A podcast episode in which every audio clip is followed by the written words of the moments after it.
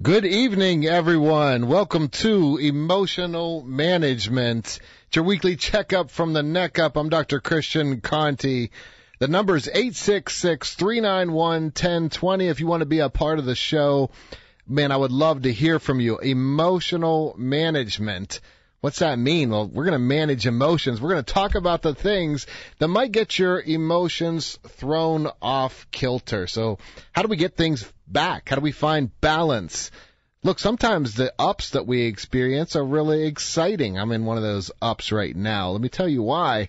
I've worked my whole career uh, developing what I call yield theory, and tomorrow the book is released officially. It's called Walking Through Anger. This is a legacy book for me. It's a book that takes the work I've done for 20, 21 years, uh, working with individuals from all over the country in different areas and, and spaces in their lives. I've had a, a chance over these last 20 years to work with uh, people who are at the top of their game, some of the best athletes in the world. I work in with professional teams.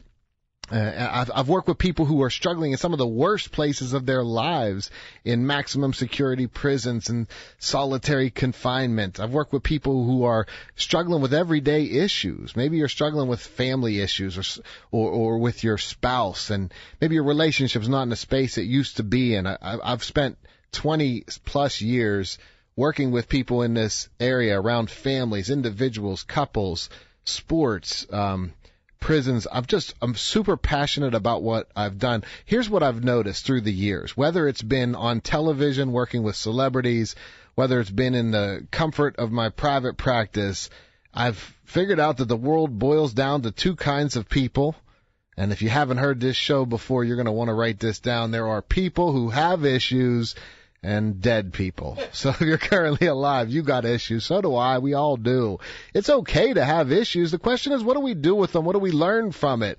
So I wanted to do this show because I want to be able to help you. If there's anything you're struggling with, well, this is what I love. I love being able to talk to you, find out what barriers exist to your peace Let's say that you had to go to the grocery store, but there were a bunch of obstacles in the way. You would probably want to know what those obstacles were and how you could get around them so you could get to the grocery store. And as much as we want food, as much as I love food and certainly would want to be going after it, there's something we want even more than food, and that is peace.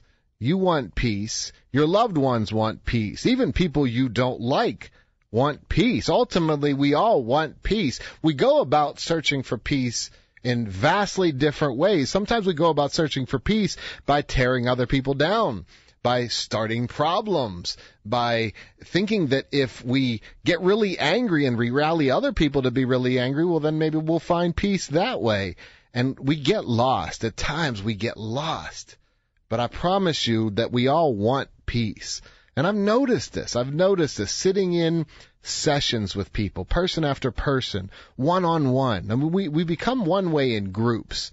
And so I do a lot of stuff in groups, whether I'm working in prisons running groups, whether I'm working with professional athletes, the team as a whole, uh, college athletes in groups, or, or maybe I'm doing my anger management groups, but when people are in groups, they act one way, and that's natural. It's human beings. When we're influenced by others, when we're trying to impress others, when we feel like we have to be in a certain role, we act a certain way.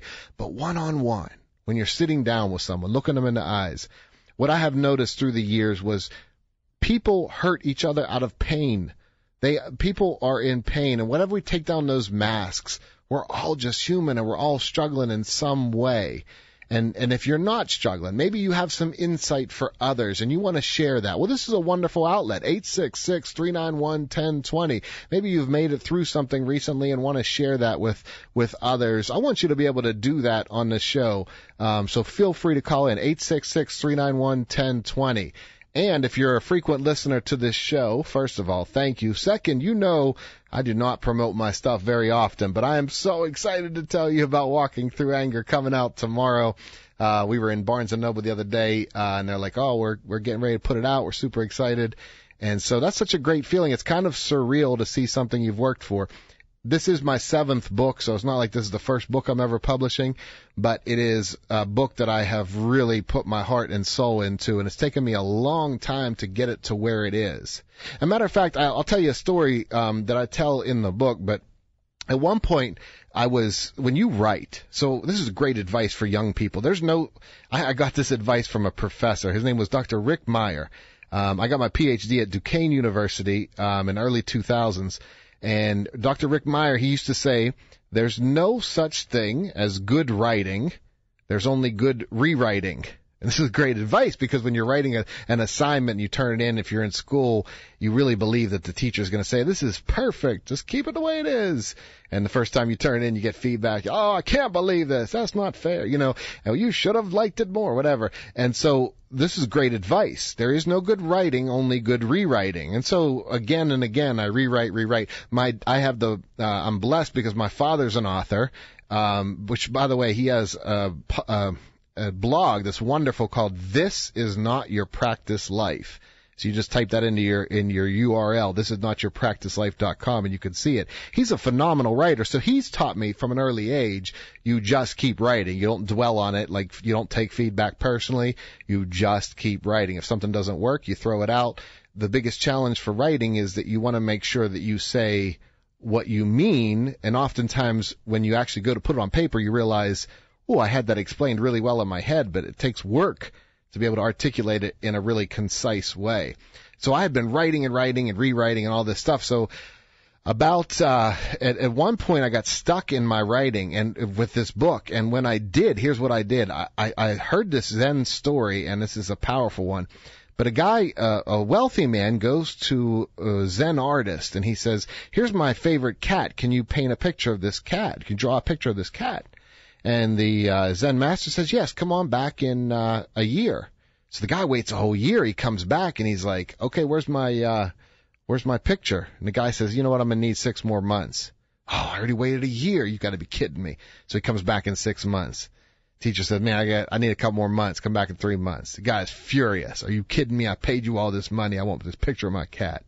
So he comes back in three months. And when he does, the Zen master welcomes him to his house he says, okay, this is great. Come on in. So he comes in, he sits down at the table. Zen master artist puts out a blank sheet of paper and really quickly draws an absolutely perfect picture of this guy's cat. The guy's so excited. He's like, this is beautiful. Looks just like my cat.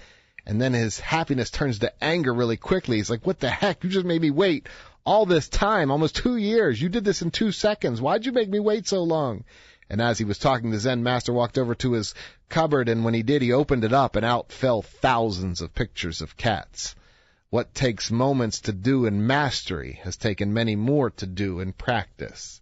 So I kind of rewrote my whole book from start to finish. I said, you know what, I'm gonna throw out everything I'm doing, start from start to finish, and the final final version, I probably did the whole thing in about six weeks. Now that's obviously took me a couple of years to get it all together, but that that final version, once I rewrote everything, and I'm so excited because my whole career has led to this moment. Walking Through Anger, a new design for confronting conflict in an emotionally charged world, available anywhere you get your books.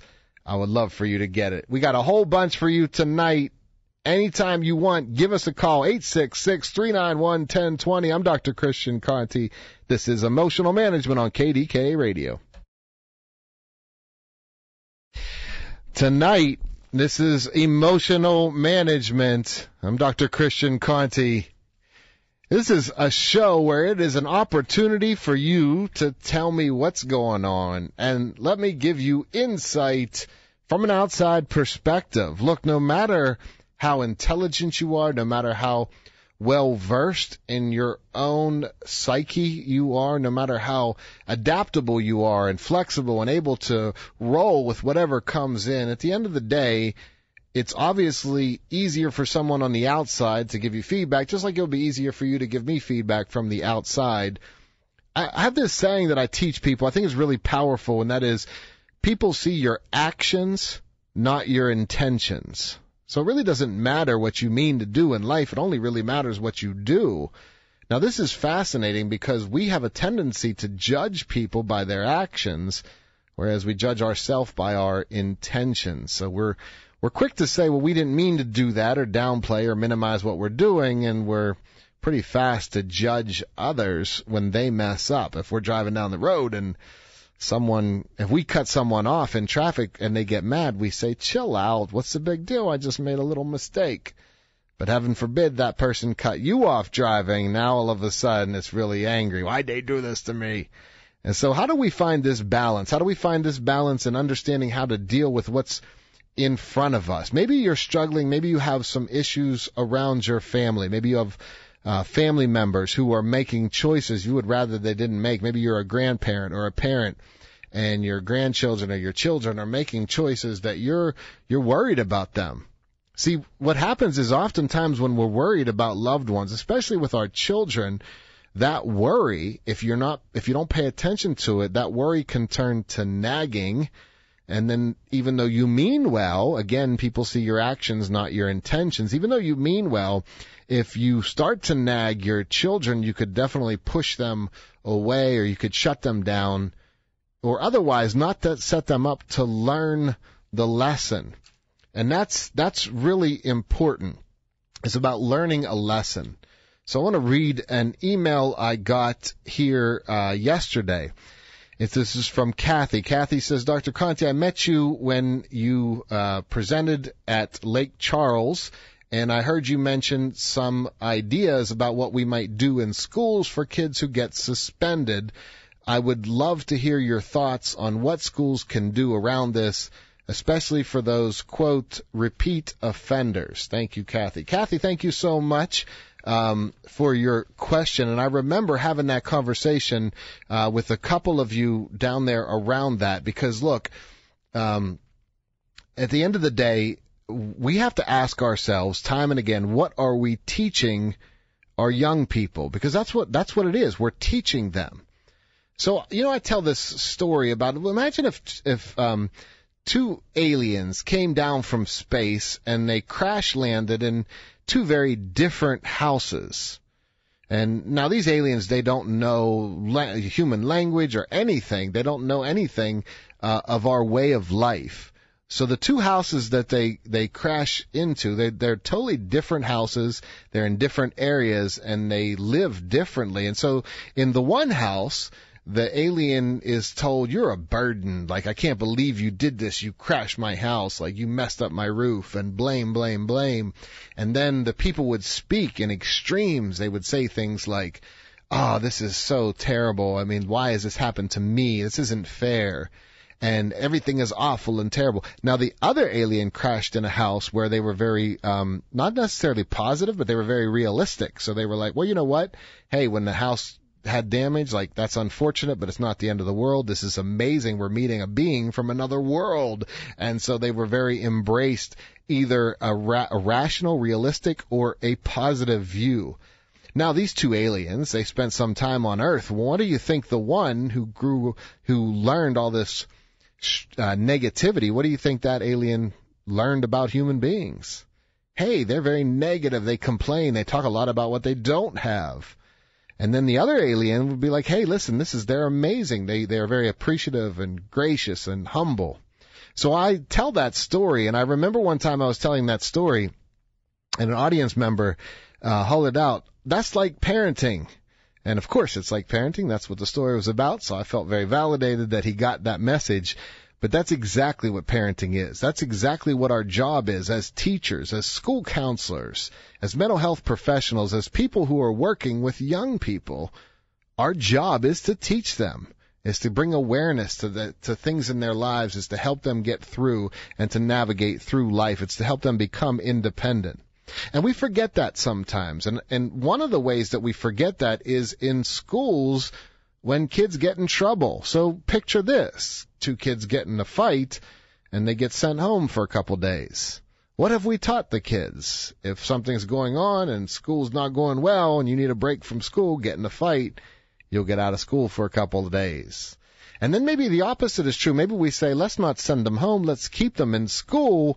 Let's give them in school suspension. Okay, let's. I'm following you on that thought process because now instead of sending them home, we're saying no, you got to stay at school which is what you didn't want to be at anyway.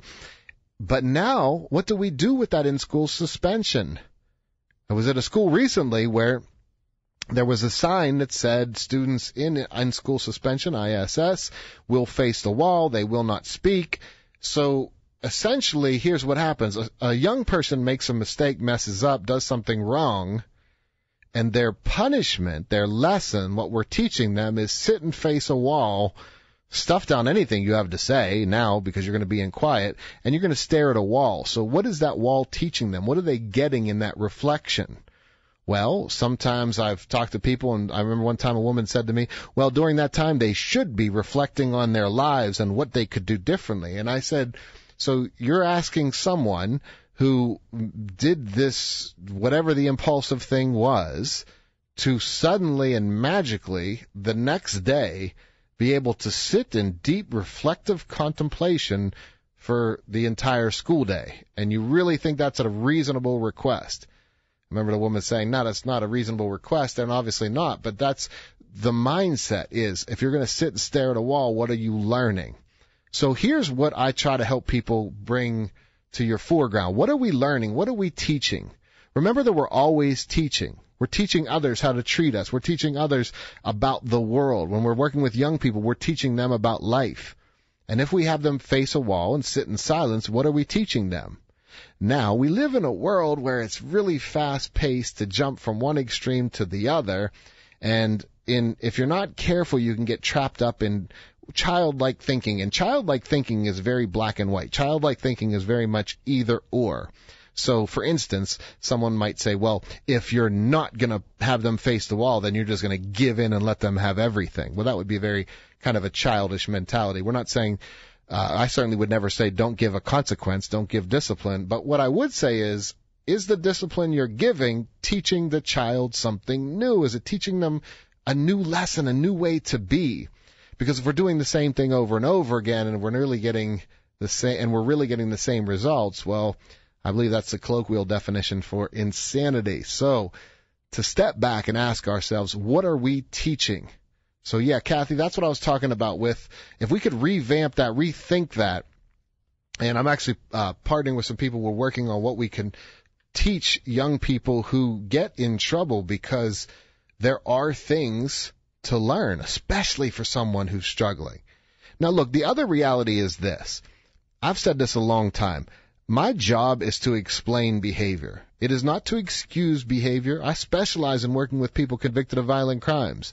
I am one on one in groups with people who've done some of the most horrific things in the world.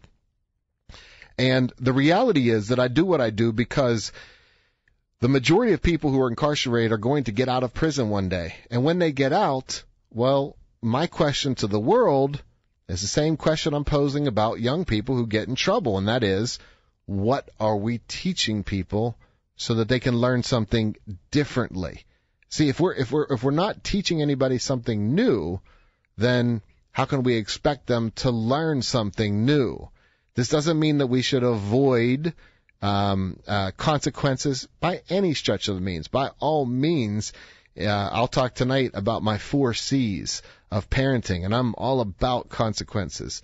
But the main message is what are we teaching? So here's what I would ask you: if you have teenagers, if you have children, and um, they do something that's you know they do something wrong, and you want to teach them a lesson, ask yourself if the way you're teaching them is really helping them understand that message. And if it's not working, then ask yourself what you might be able to do to make it work. And if you're struggling with that, give me a call. 866-391-1020 is the number. That's 866-391-1020. I'd love to hear from you. So excited because tomorrow is Walking Through Anger Tuesday.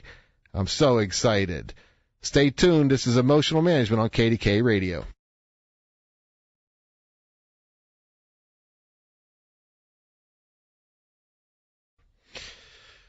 Welcome back.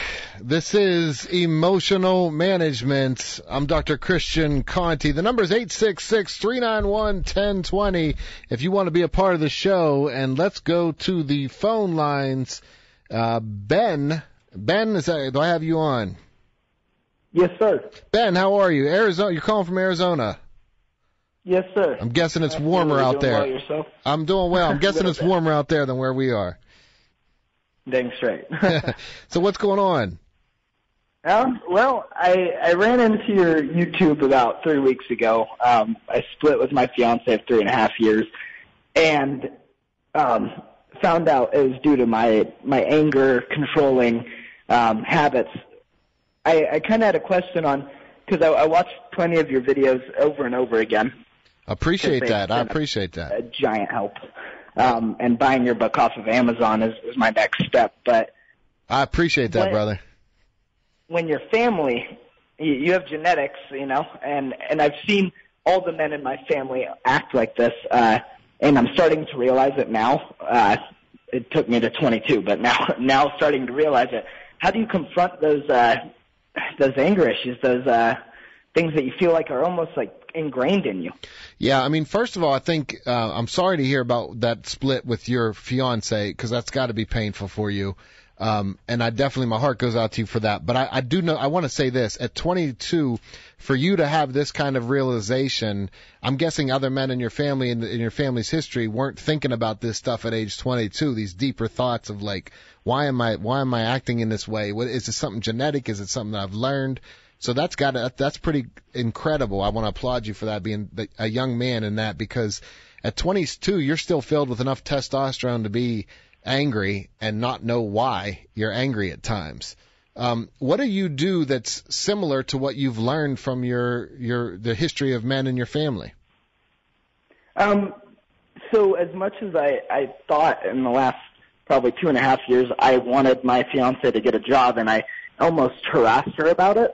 Um, you know, because I I was the financial stability for a long time. Um, I it was almost like I would cut back and find reasons for not to have a job because I didn't want her out and about. I didn't want, and as much as I didn't realize that in the relationship, it over the last three weeks, hearing you talk with your wife about relationship, just everything. I mean, I listen to your podcast at work whenever I have time to myself. Um, it's a lot of understanding in what I was doing that I didn't realize in the relationship. Um, but yeah, I was I was controlling um, and mentally and emotionally abusive. I, I cut deep whenever I argue. There's no middle ground. Right, I, right. I go for the harshest and worst things to say to someone. Right, right, because you're hurting, uh, you're you're hurting deeply, and when you hurt, so it sounds like you love deeply and you hurt deeply, and when you hurt deeply, you're about to lash out strongly. Yeah. And and so the passion part is excellent. You'll learn to channel that. I know you'll learn to channel that. Um, I think the other thing too, and I, the reason why I'm slowing you down to really compliment you on this is I don't think a lot of people will actually own up to the stuff that you're owning up to, but that puts you light years ahead of where so many people are. Because what happens is when you start to handle the finances in a relationship, there can be a very natural sense of, look, I'm trying to do what's best for the, for the family. And so it becomes a natural progression to eventually become controlling around it, saying things like, you know, what, what are you spending money on and, and watching that in other people. So a lot of couples go through that type of stuff that the person who's making the money or handling the money is the one who becomes controlling. And sometimes it takes, you know, sometimes couples can get in before they break up, but a lot of times it takes going through that and breaking up to realize I don't want to repeat this pattern in the future. Um, and so going into that with that kind of awareness is huge. You're not, what happens is, if you think of a relationship like a parenting my wife and I have been married for 19 years uh, been together 21. We're happier now than ever because one of the key factors is we talk about it in different videos about growing together, but one of the key factors is we don't try to control each other. We appreciate each other for where we are. Um, and I think that's a, a, a gift we would love to give to young people your age to say, appreciate that you're the, whoever it is, whether you're back with this woman or whether you have a new fiance, appreciate where that person is. Like really step back and appreciate it and see the bigger picture. Cause the more you can do that, and the reason why I'm specifically giving you this advice is you're able to see the bigger picture. Cause at 22 to be thinking these things, you're seeing the bigger picture. We just have to put it in practice so that in the heat of the moment you can still see the bigger picture. Does that make sense? Absolutely. So that we master what we practice, and if you practice when you're furious or when you're hurt, you take, you rip somebody, you go to them. What you want to do is the next time someone even bothers you a little bit, you want to consciously come back with something that's not hurtful.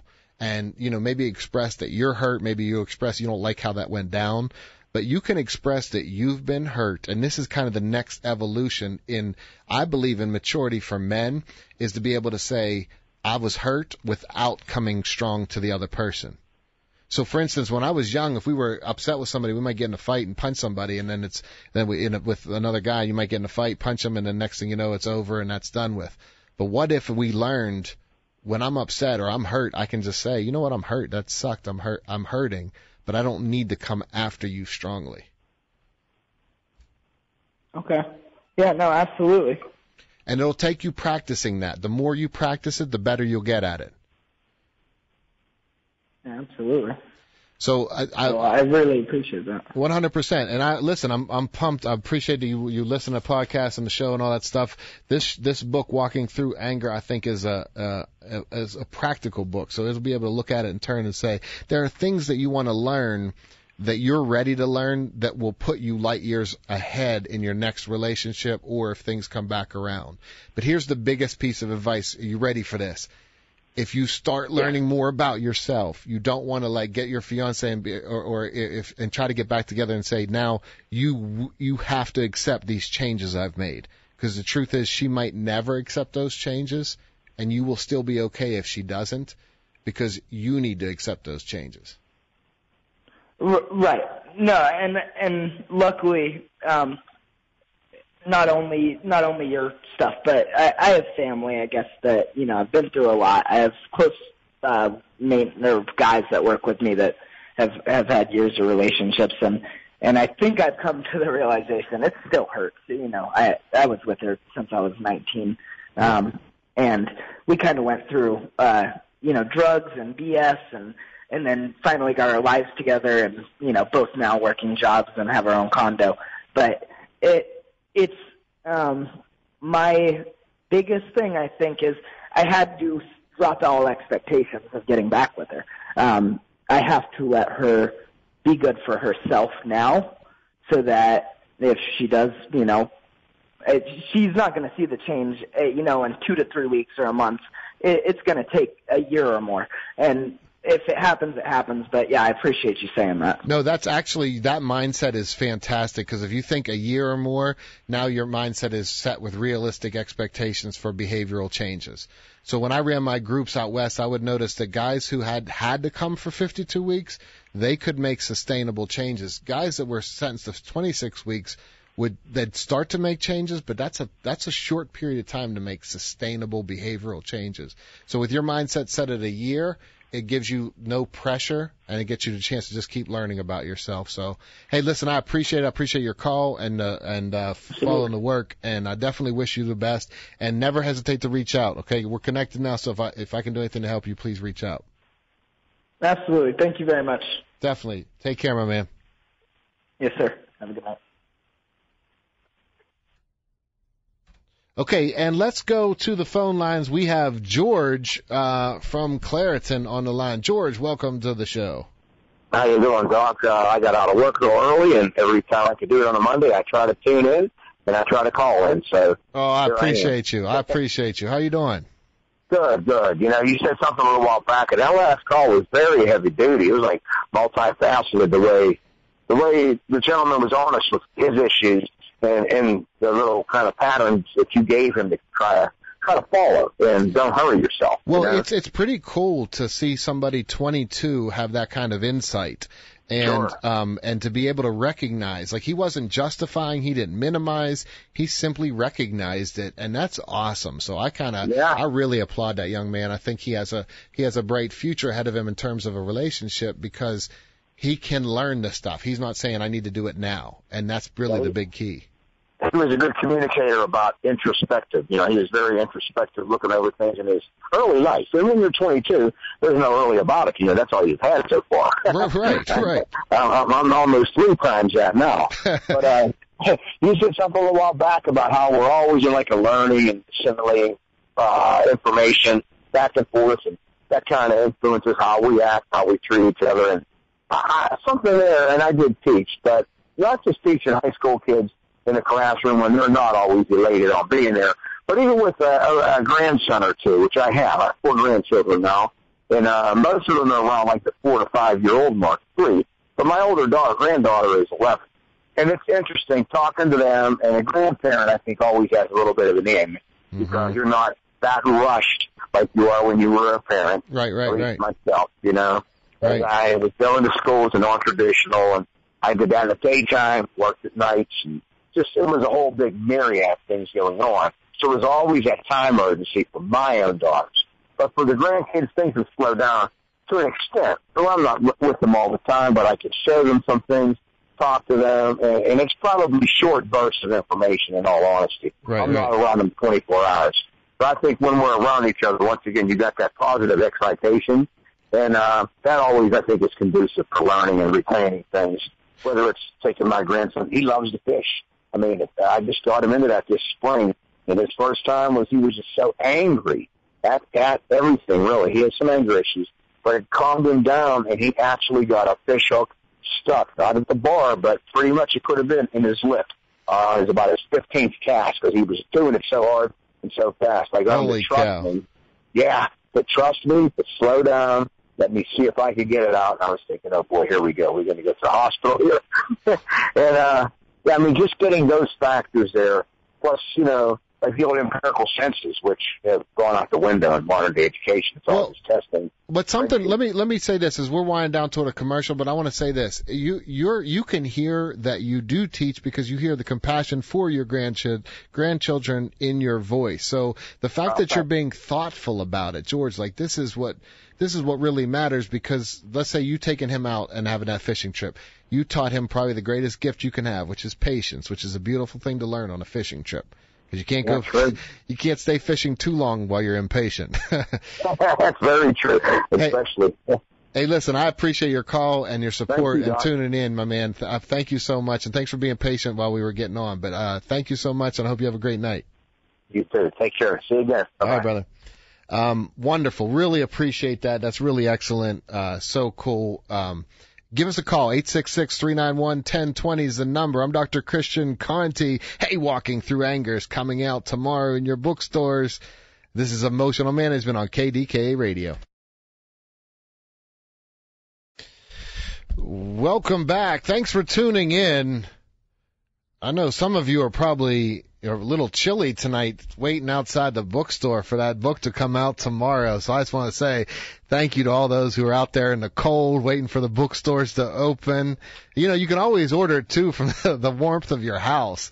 Uh, if you want to go online, Barnes and Noble, Amazon, Sounds True website. I'm so grateful to Sounds True, my publisher um, they're just a phenomenal group of people, and they're doing such a, a wonderful job. I've been blessed to be able to go out and do a lot of interviews, and it, doing interviews uh, is what a learning, what a wonderful learning experience because I get to talk to people who are hosting shows all over the country. Um, and it's so humbling to be able to do that and see other people's styles and see how they interact. It's it's pretty wonderful. So very grateful. My new book, Walking Through Anger, is coming out tomorrow. Uh, I've spent a lot of time uh, dedicated to to really making information easily digestible. This is the type of book you could pick up, especially if you're getting on a plane and you think, man, I'd just like to read something uh, while I'm on this flight. Uh, you know, there are a lot of Zen tales, teaching stories in this book, so you can kind of flip open to a story like that and really sit with it.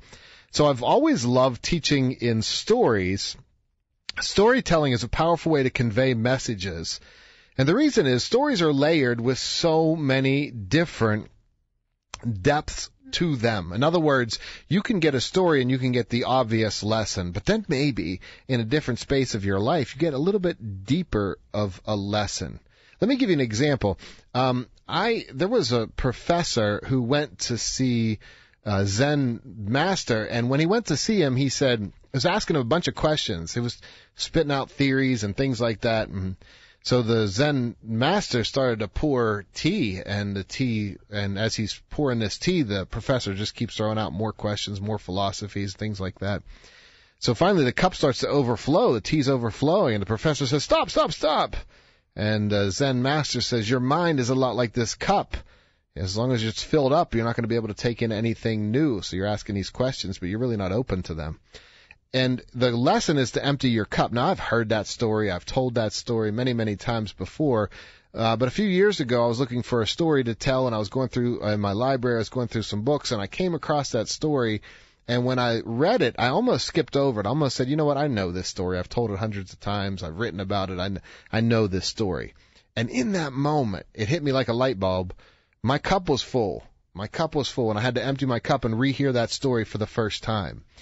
One of the beautiful lessons that we get from stories is an ability to go deeper with them for wherever we are in our own lives. And the more we read them, the more we get out of them. So I included tons of stories from uh, Zen traditions, from Aesop traditions, from my own uh, stories. I tell my own uh, myths, but then also from clinical examples from real life cases. So from everything from celebrities to working with um, people on death row. This book is filled with a lot of hands-on practical information. So super excited, grateful to share it with the world, and I'm, I'm pumped about it. Walking Through Anger coming out tomorrow. The number is 866 391 1020 if you want to be a part of the show. Maybe you're uh, raising children and you're wondering if what you're doing needs updated. My wife says this. This is wonderful. When you think about a phone, your phone needs the update every once in a while. And if you don't do the update, your phone's going to slow down and eventually not work. So maybe you're out there and right now and you're wondering why your phone's not working. Maybe you haven't updated it. So you need to update. The updates fix the bugs. They did whatever the little fixes need to be made. The updates make those adjustments and do as it says update. They update your phone. So my wife said something wonderful one day about parenting. She said, you know, and when it comes to parenting, you have to constantly update. You have to update. Think about wherever your children are, figure out what they need and update it. You can't respond to your children when they're teenagers the same uh, way you did when they were two and three years old. Uh, they're in a different space in their lives and the way they communicate, what they're interested in and everything, we need to update if we want to keep up in that relationship. So it doesn't mean that you won't always have love. You always have love for loved ones. That's beautiful. But what it means is if you want to connect with people around you, it's worth stepping back and asking yourself, do you need to update your relationship? Do you need to update the way you communicate? Because maybe the way you communicated in the past just isn't working right now in the present. Sometimes you really want your family members to be making different choices and they're not. And so you get frustrated. You think, why, why are they not? I'm telling them, I'm telling them over and over again. But again, doing the same thing over and over again and expecting a different result. Remember, that's the colloquial definition of insanity. So we want to be mindful uh, to take time to update. If you're not content in the relationships. If you're if you're frustrated with the communication, maybe it's time to update. And if you want insight on how to update, give me a call. 866 391 1020 is the number. So you're going to face conflict in life. We all face conflict in life. The question is, how will you handle it? How will you get through and deal with that conflict? Well, the more you can have an approach, you can have a method for dealing with conflict, then it doesn't matter what kind of stuff comes up, you're going to be ready to handle it. And this is important. When you start to think of things ahead of time and you plan for what might come up, you can prepare ahead of time. And that's one of the things we can do right here on this show. It's one of the things I've always loved about doing counseling because when you're doing counseling or therapy, you're able to talk to people about what potential obstacles might arise that week and then try to figure out how you can get around it. And that's, this is the key because as I said, mentioned to Ben earlier on, uh, and a wonderful call, a young man, 22 years old, very thoughtful. As I mentioned to him, you master what you practice. And oftentimes when we're young, we just expect that someday we're going to wake up and everything's going to kind of fall into place. That's not reality. That's not what happens. We need to prepare for those obstacles that can come up. Now, what, whatever that is, whether it's anxiety, whether it's um, struggling with uh, depression, maybe it's struggling with some conflict that might occur at work, and you want to prepare for it ahead of time. Well, that's what this is. This show offers you that opportunity. So eight six six three nine one ten twenty is the number. And I, as tomorrow approaches, as I'm getting ready to be excited about this whole uh, concept of this new book coming out, here's the what I'm excited about. I think that for a lot of people, when you encounter conflict, they shut down. What do I do with it? How do I handle this? And what I'm outlining for you is a way to handle that conflict so that you can face it head on. So I'm not sure if you're aware of this, but the gargoyles outside of Christian churches were designed with the idea in mind that if the, what's on the inside is very powerful divinity, then you've got to walk through something. You've got to face some sort of gargoyle and walk through it to make the effort to get what you want. And that's a very powerful image of seeing that. Next time you walk through church uh, church doors and you think about that image, you think, okay, listen, I'm willing to face something to go through to get the peace that I want on the inside. What a powerful metaphor. Hey, we got a whole bunch more coming. 866-391-1020 is the number. I'm Dr. Thank you so much for joining the show. I'm Dr. Christian Conte. This is emotional management. The number is 866-391-1020. Let's go to the phone lines. And Susie, thank you so much for mm-hmm. being patient from Oh, Cleveland. Well, I actually, you know, I, it's a twofold question. Um, at 65, you know, I'm finding things, you know, harder to do than, you know, quite naturally than it would be when I'm younger. So there was a, a study done about Alzheimer's, um, I believe at the beginning of the year, and they followed it up and said that they have made the connection that it has to do with your, uh, with blood pressure. Now, anybody can have blood pressure, young or old, but the key to staving off Alzheimer's is to take it. So the latest report that I heard about it is that if you take it at night, it's better than taking it in the morning. What is your opinion about Oh, that? Oh, I am not a medical doctor, so I cannot. I, I really, Uh, I would well, have. you know, it's something that I'm I'm looking into. I look into because at my age, you know, I have five grown children and two grandsons. The one thing I've told them I would always hate if they were to come somewhere and say, "Hi, mom," and I'll have to get picture recognition. you know what? Honestly, Susie, I would. Here's what I would say around uh, Right. Alzheimer's. At least It- the, the, the part that's in my department would be make sure you're keeping your brain active. In other words, Right, from right. I have been doing things that, you know, for the memory, because I always tell my babies, look, you know, when they were younger, I could go shopping. I could get everything on that list without making a list. Now it's like part of your brain actually does, you know, shut down, you know, to a certain extent. yeah, yeah, yeah. So you're That's keeping right. up with I- it by I think you being active. Being active and, and, and doing things is the best thing that you can do for your mind. It, it, it does help. Beautiful. Um, I love that. uh, yeah, another thing that I'm having a lot, a lot of trouble with, and you know, the the vapes are out there. I'm, I don't do that. Smoking. I'm going to. It's like my. It's one of the hardest things that there is to quit. Nicotine is a very Mm. powerful drug. People look at me and say, um, "How do you know that?" I said, "Because off and on, I've smoked for that many years. Wish I would never put, picked them up, but hey, Right, right, right, right. never had any tattoos, and it's mind over matter.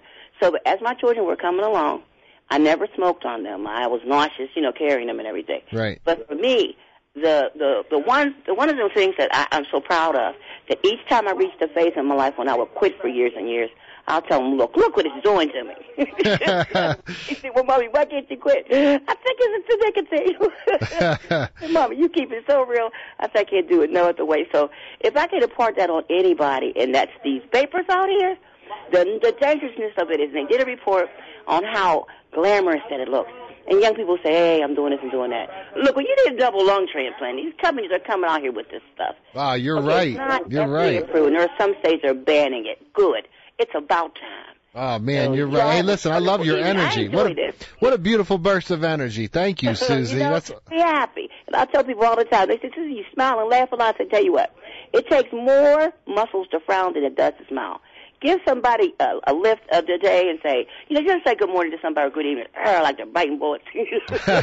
Hey, I appreciate you, Susie. that, I'm feeling it. That's Y'all have a good awesome. one. Thank, you. so much. That's awesome. What a great light of positivity there. Um, beautiful, beautiful. So have a beautiful night, uh, Susie. Um, it's, it's so great when we're able to spread the, our, listen, our energy is contagious. Our energy is contagious. And here's something that's inescapable. You are always exuding energy. Maybe sometimes you're not giving others the energy that you wish you were, um, or that you is best is reflective of your best self. But it's important to be mindful of that because you are always exuding energy. I want to go to email. Um, I have an email from Jim. Jim says, Dr. Conte, I deal with chronic pain and have for the past five years. I look normal to my family, but deal with an indescribable pain they cannot see. Recently, I was approved for medical marijuana, and now my family is judging me, not believing in my pain, and they think my treatment plan isn't real. I can't seem to win. Please help. Jim. Jim, great question. Great question. Um, appreciate you reaching out. Um, you know, it's fascinating when it comes to pain because only we can experience, only we know truly how much pain we're in. Pain is subjective, and there is no one that can tell you how much pain you're in. There is no one who can tell you how much pain you're not in. Um, although I appreciate people's opinions on what I might be feeling internally, the truth is people have nothing more than an opinion when it comes to your pain.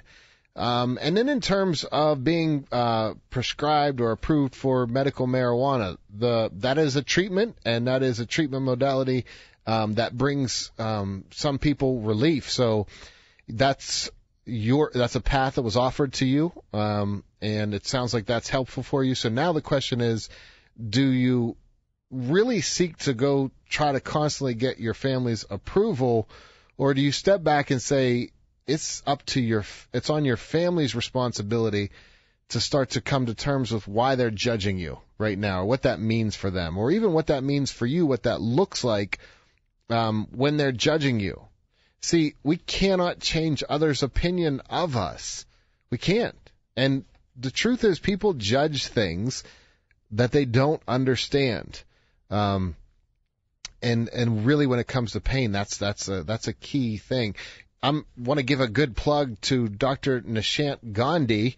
Uh, he's phenomenal. He's a doctor that uh, deals with uh, people who have chronic pain, and he's actually coming back on the show on November 11th. So definitely tune in for that um, because Dr. Gandhi's fantastic, and he actually has said something.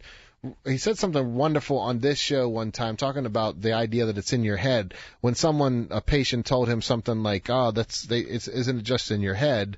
And technically, since your brain responds to that and your brain thinks about it, then technically everything's in your head, right? So, uh, sure, it's in your head, but that doesn't make it any less real. So, people are going to have their opinions on whether or not um, uh, medical marijuana is uh, a good path for you to take or not. But look, why is it? And my job is to kind of have people question reality, question their question what they see and get so certain about. But alcohol has been uh, legal for a long time. There was a time during our country's history where alcohol was not legal um, with prohibition. There was a time when it wasn't legal; it was considered a drug. Um, and there was a time when medical, when marijuana was not considered legal. Now it's, uh, I guess, in some states it's legal altogether. In some states it's uh, legal for medical reasons.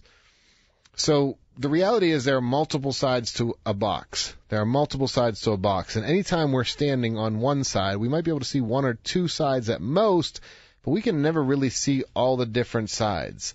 If people are going to judge you, they're going to judge you, but they're judging the only the side that they see. They're not judging the your side because the truth is your mind, the pain that you're experiencing in your head, that's a side of the box no one else can see but you. And in that sense, I think of the box as the human psyche. So here's what I would say to help. Um, I would have an open conversation with your family members and say, tell me what it is that you don't approve of. And then when they go off and they say, well, this isn't healthy or this or that, um, listen to them and say, thank you so much for con- being concerned about me. Like, obviously you care about me and are concerned about me. I found a path that works for me and something I'm comfortable with. And I think my real challenge to Jim is to get comfortable with it yourself because once you're comfortable with your decision and what you're doing, I really don't think that the outside world is going to bother you as much, even if it's family. Even if it's family. I think I find oftentimes people are more hurt when they're not sure themselves.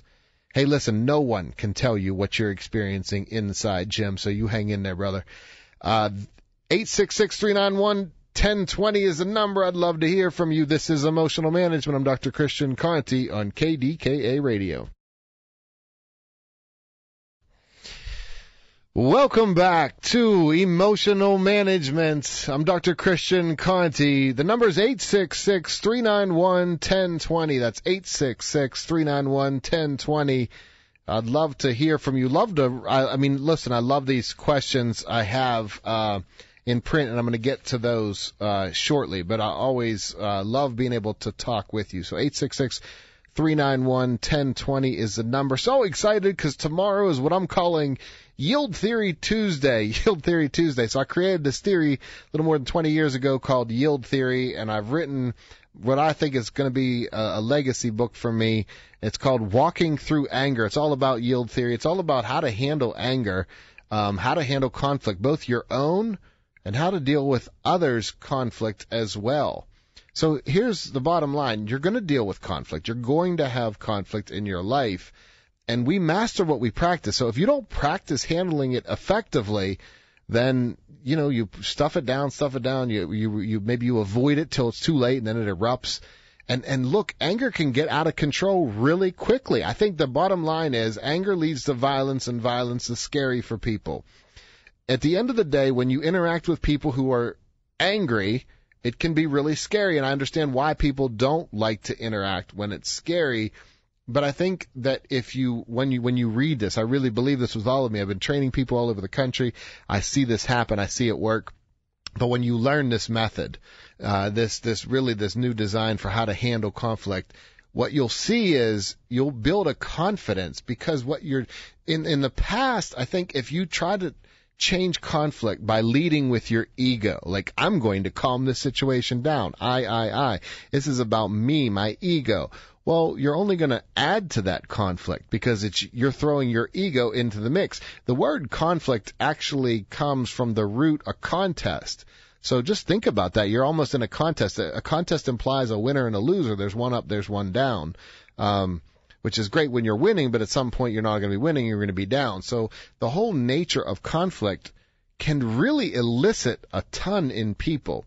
But here's the twist I have on it. So I, I was digging deeper into the root and uh, conflict also stems from the root fagere, which is to strike and con with, to strike together with, with someone. Now, that might still fit the paradigm of a contest because if you think of two, let's say two swords, for instance, striking together, you can think of it as a contest. But what if you, instead of having two swords striking together, Let's put an axe in each person's hand and let's turn them facing in the same direction, not facing each other, but facing a problem, and they strike the problem together. So to strike together against the problem, not to strike against each other. That's the, that's the paradigm of conflict that I operate from in this book, Walking Through Anger. In other words, when you go to diffuse a situation, if it's about you, you're going to add to it. If it's about ego, you're going to add to it. But if you can come at it from a deeper place, look, you're so much more than just your ego. You're so much more than that with, with which you identify. You're deeper. There's more to you than meets the eye. That whole that whole slogan from the Transformers toys in the 1980s, that's accurate. You are more than meets the eye. And so is everyone else. That means if you're really angry with someone, they're more than what you're angry with. They're more than the person who has done whatever to you. And when you can step back and see people as more, my goodness, it changes how you handle that conflict. And that's the part that is so, it's, it's so in, enticing to learn. And so I did a, a three day training, uh, this past week, uh, last week on yield theory. And the first part of the training we talked about really kind of honed in on the reality that you can only ever control yourself. You can't control others. And not just giving that a, a, a just a cursory once over like, oh yeah, you can only control yourself, but really sitting with that and realizing that in every given situation, you are the one constant in every one of your communications, every one of your interactions, you're the conflict. So did you ever hear the saying, like if you run into a jerk in a day, that person might have been a jerk, but if you run into five jerks in the same day, you're probably the jerk because you're just not realizing that uh, you're the common denominator. It's not everybody else in the world. It's you're the same person that's in that. So people come in and say, "Listen, I've been every relationship I'm in goes sour. I'm always picking the wrong people." And I'm thinking you might not be picking the wrong people. You might not have developed the skills to be healthy in a relationship, which is why you're having the same thing happen over and over again. So how do we deal with this conflict? I have a real practical way to deal with it. And it's hands on. It's easy to understand. there are really three core actions that you do in yield theory. You listen, you validate, you explore options. And that sounds so simple because it is. Hey, I wanted to make something super simple for people. But if you think about like a puddle, a puddle is very uh, shallow. You can get to the bottom of it quickly. I don't think of these three concepts as a puddle. I think of them as a wellspring. A wellspring keeps going on and on and on. So yes, the concept is easy to listen, to validate, and to explore options, but it's how you listen, it's how you validate, and how you explore options. So listen, I was uh, speaking at a mental health convention a few years back, and there were 500 attendees in this from my session. I was doing this keynote, and a woman came up to me at the break, and she was real condescending, and she said, uh, "That's it. That's your big theory. Three things. Uh, you know, listen, validate, explore options." I said, "Yeah, but if you think about it, all Bruce Lee ever did was move, block, and hit, and he did pretty well for himself. So, all I guess technically all Michael Jordan ever did was shoot the basketball, but he did pretty well for himself. So, yes, my theory is simple, it's straightforward, but that doesn't mean that it's easy to do. It's easy to understand, and you'll get it, and you'll get the message fast, but it takes practice to implement. And of course, those three fundamental, those three core actions are driven by seven fundamental components, and there we get really deep. Um, really exciting to kind of look at your own psyche. If you think about how incredible your own depths of your undiscovered psyche are, it's pretty profound, and that journey into your psyche is a lifelong journey. It's pretty beautiful. So I'm excited to share with the world this book, Walking Through Anger, coming out tomorrow in the bookstores. My goodness, I don't want you catching a cold out there right now. So if you're out there waiting for the bookstores to open, just go ahead and press order online. I love it. 866-391-1020 is the number. I would love, uh, love to hear from you. So, I recently have been asked uh, by several people, so I want to kind of put this into one, not necessarily a specific question, but I've been getting this a lot. So I work with professional athletes, and um, the common question I'm getting is this: What do athletes are why are they so involved in all this domestic violence stuff? We see this so often. And first of all, they're definitely involved in domestic violence situations for sure. But I think one of the reasons why you hear about it more is that they're already in the spotlight. They're already in the media. And so then it gets more attention. Unfortunately, the reality is that domestic violence hits people of all um, races, all genders, all socioeconomic status, we see domestic violence everywhere, and that is unfortunate reality. Um, I think what happens though sometimes when people are in the media a lot and they're getting a lot of attention, it's very natural to get your ego fed by that. And once you're in a certain position and you're and you're not surrounded by people who challenge you and challenge your ego and keep you humble, then there becomes very natural to gravitate toward thinking that you know there really is there's you can't be challenged. Um, and once you haven't been challenged long enough, you start to think, well, no, there maybe there is no challenge to my thoughts. Maybe what I'm saying is just out there, um, or is just correct. So I think it's important for people, no matter what you're doing in life, to always be able to have people around you who can help you, you know, stay grounded and challenging you constantly and having you challenge your own thoughts. That's really powerful too. I will talk coming up on this show more about domestic violence. I don't want to rush that piece at all, and I want to kind of go into that because we see it so frequently. Um, and it's not just it's not lessening. We can bring some awareness to it, but it's not lessening to the level that somebody like me who deals with this all the time wants to see it lessen. I, I think we have to become accountable completely. It's we have to have zero tolerance. It's not acceptable, but not just zero tolerance for others. We have to have zero tolerance to commit acts of violence. Like so, zero tolerance for ourselves. In other words, we have to embrace not doing this. And I'm going to show you how coming up. This is emotional management on KDKA radio.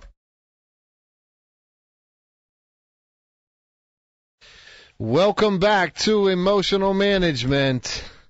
I want to take this time to say thank you to all of you who tune in frequently. Thank you for listening tonight.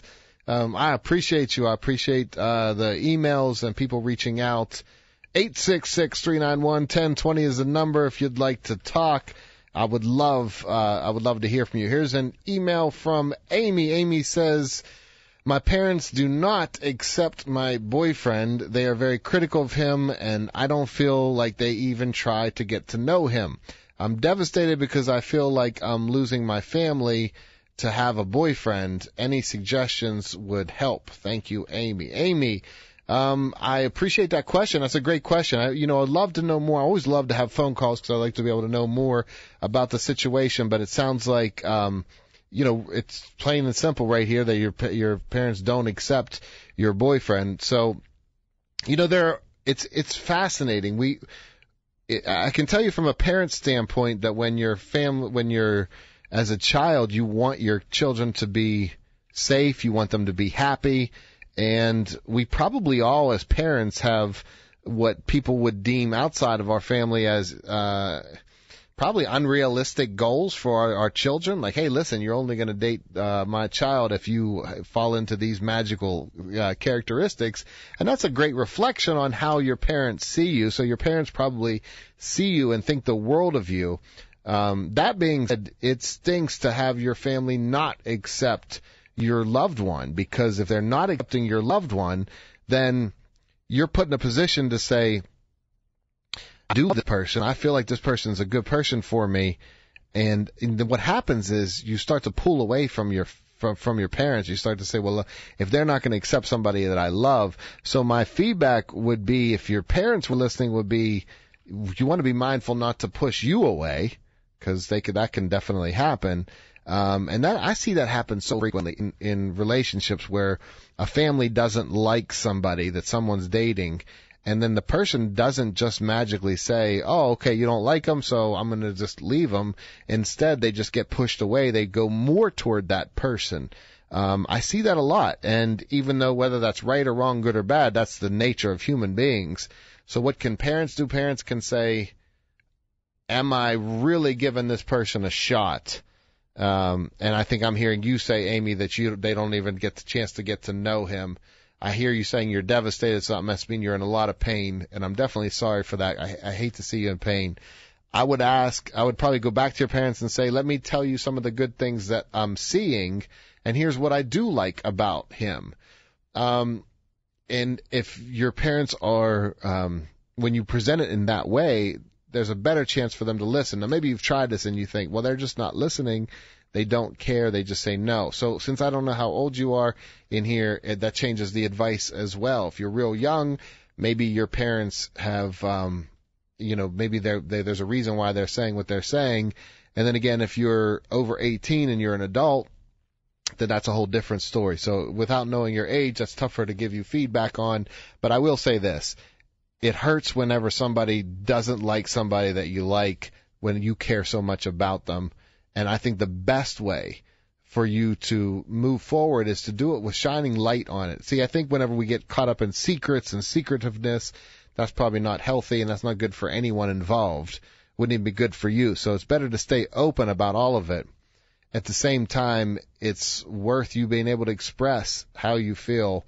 And the natural progression is usually then if you, you're real open and you take that time, people tend to gravitate toward that that boyfriend. And you might even make your parents aware of that. You might say, I find myself leaning more toward him because you're not caring about him.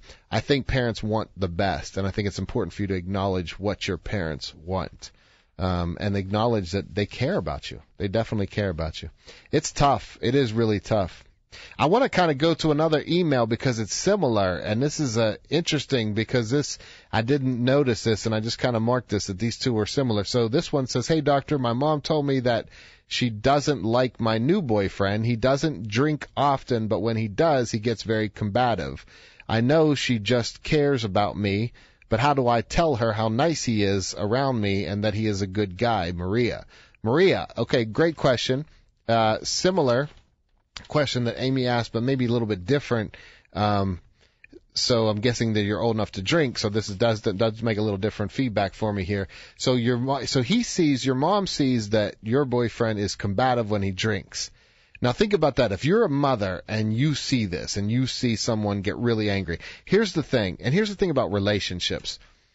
We have a tendency to share when things aren't going well with our partner we turn to family, we turn to loved ones, and we tell them that we're in pain. We tell them that this person hurt their loved one. They hurt you. And so when you tell them that, now your parents, your mom is left with this impression of someone hurting her baby, someone hurting her daughter. And then you make up with the boyfriend, you work through whatever issue it is, but your mom is still stuck with that picture of him being hurtful to you. And it's unrealistic to ask her to magically forget that she saw you when you were struggling and in pain and scared or upset. That's the part that's unrealistic to try to get her to magically not remember that part because apparently she does remember that stuff and she worries about it. The other thing that I would kind of caution you about there is and and and I say this with love and I want you to I would love to reach in your heart and have you really hear this message. I hear minimizing in this. So for instance, when you say he doesn't drink often, and all I have to go by is this email, but when I read he doesn't drink often, um, but when he does, he gets very combative. Um, so that's an interesting way to phrase that, and he is a good guy. Um, that almost sounds like something that he might say whenever he's caught up. So I specialize in working with people convicted of violent crimes. I have dealt with men doing this stuff for 20 years. And I know that that's kind of actually a common phrase. Hey, listen, doc, you think I'm a good guy, don't you? I'm like, listen, you might be a really good guy to me, but I wouldn't want you to date anybody I know. Uh, so there's a difference between being a good guy and being someone who's healthy in a relationship. That's for sure. I think that, um, when you when I hear he gets very combative, um, and he when he drinks, that could be a sign. That's kind of one of those red flags, and you know now while you're dating that this is happening. Here's what I want you to know. People don't magically just change that stuff. Now, if he's actively working on that and he's getting help for that and he's seeking treatment, wonderful, beautiful. I definitely believe in the power of change. I believe people can change. Um, if he's not actively working on that. And instead, his go-to is, uh, I didn't mean it, or I didn't mean to do it like this, or minimizing it, or justifying it, or rationalizing it. Now that's the part where it's not healthy, and that's the part where that can get significantly worse. So I would maintain that. Then the other thing I would say is this, and this is important for all of you out there listening. Uh, my dad told me when we got when my wife and I got married that when we were going to we went to the Bahamas for our honeymoon. And he said the great thing about going to an island is that kind of represents what you guys will be from now on. You're an island. You're your own family. You're your own island. And this is wonderful advice as a couple. I felt like this was wonderful advice because that meant that we handled stuff with each other. Now this is a fine line because you might project that I'm talking about different things right here. I have enough life experience to know that someone out there listening could say, could think that I'm now saying that you shouldn't tell people about your problems, and that's not it at all. I definitely think you should get into counseling, talk about your problems in counseling, talk about that. But I would be mindful about what problems you share with family. And the reason why is, is what I say, stated earlier.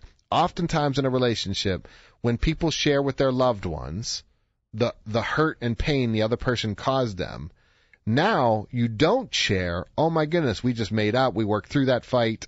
Um, we are now we work through all the details. We understand it. We usually don't share that part. And if you don't share that part, then your family members are left understandably with the part that matters. So for give me give you an analogy. Imagine you were bitten by a dog. That dog might be really nice to, uh, let's say it's somebody else's dog, to their family. But every time you're around, that family is going to go, no, listen, he doesn't really bite like that. But every time you see him, you're going to go, I remember that bite. And in that same way that you would remember that bite, even though the family would say, no, he's not like that all the time, the same is true when you share with your loved ones that, uh, your, your loved one hurt you or was hurtful toward you, whether it's physically, mentally, however. When that happens, they remember that. That Im- that impresses on them a, a visual that is hard to take. So be mindful of that, Maria, that your mom does care for sure, um, and she is concerned. And to be honest, if your new boyfriend drinks and gets combative, that is a concern. So, especially with you, there's no reason to be um, combat- combative uh, with you. So, definitely something to keep an eye on. Here's my recommendation: if you can, get into some counseling, talk to somebody get it out because the worst thing you can do is keep it inside. So I love that you wrote in to me. I feel honored that you shared that with me. I would ask you to please share that with a counselor in your area. Sit down with someone. The more you sit down with someone and you speak it out, now you have an ability to work through it. Here's what happens, and I kind of want to tie this into domestic violence, and I'm not saying he's being that way because all I have is the word combative to go on. But here's what happens with domestic violence. Oftentimes somebody who's perpetrating abuse towards someone else, they try to isolate that person, keep you away from family, not have you talk to family because they're worried that if you do, people are going to know about what they're doing. So that's a red flag. Um, getting, uh, drinking, getting combative, that's a red flag. If you step back and you fast forward your life to a point where it could go south and think, what are those red flags along the way? Time and again, for 20 years, I've watched people in therapy that once it's happened, we go back and we outline the red flags and they're there. So sometimes it's worth being mindful about. Hey, we still have more to come. 866-391-1020 is the number. Tomorrow's Yield Theory Tuesday, Walking Through Anger, is going to be out in your bookstores. I'm Dr. Christian Conte. This is Emotional Management on KDKA Radio.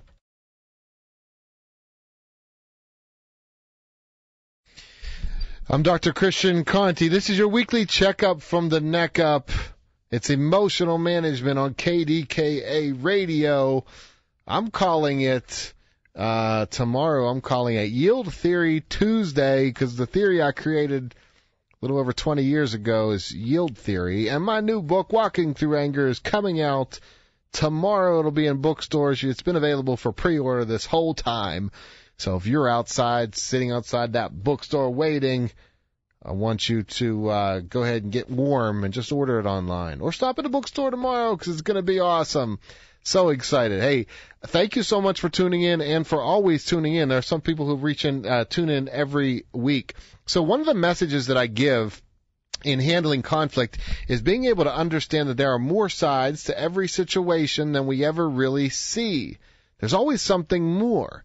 Now imagine that you approach a person that you have conflict with. Imagine that you're talking to someone that you're struggling with, and when you're really angry, you believe that they they are doing everything on purpose. You believe that they are malicious, they are intentional, they are doing everything on purpose to get you. But then when you learn from their perspective that they are also equally human, that they they have a side too, and that there are things that you might be doing that could be contributing to the anger you have with them, then it's eye opening and it's humbling. But I say wait till, why wait till we're humbled to change our perspective? Why not humble ourselves and, and recognize that no matter what your perspective, your perspective is limited. So is mine, so is everyone's. Our perspectives are inherently limited. And once we recognize that, let me share with you how powerful that is. Once we recognize that, instead of going up to people and going off on them and telling them how they're wrong, instead we lead with humility and say, wait a minute, I don't want to go off on this person and then find out later that um, I was wrong. I mean, that's tough to do. I had talked to somebody recently um, who had to go through this humbling experience where he was uh, really upset with others for doing uh, something. He was so upset with them. And then it came to find out that his own family was doing it. So he was really kind of devastated. And then that has really humbling whenever you're judging other people and you're putting other people down.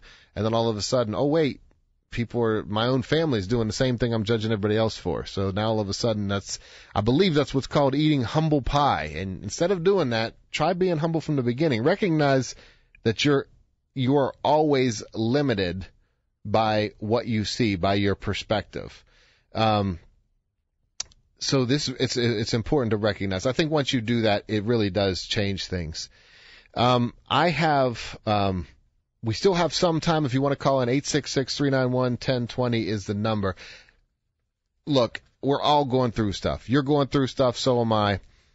The question is, how do you go through it in the most conscious way possible?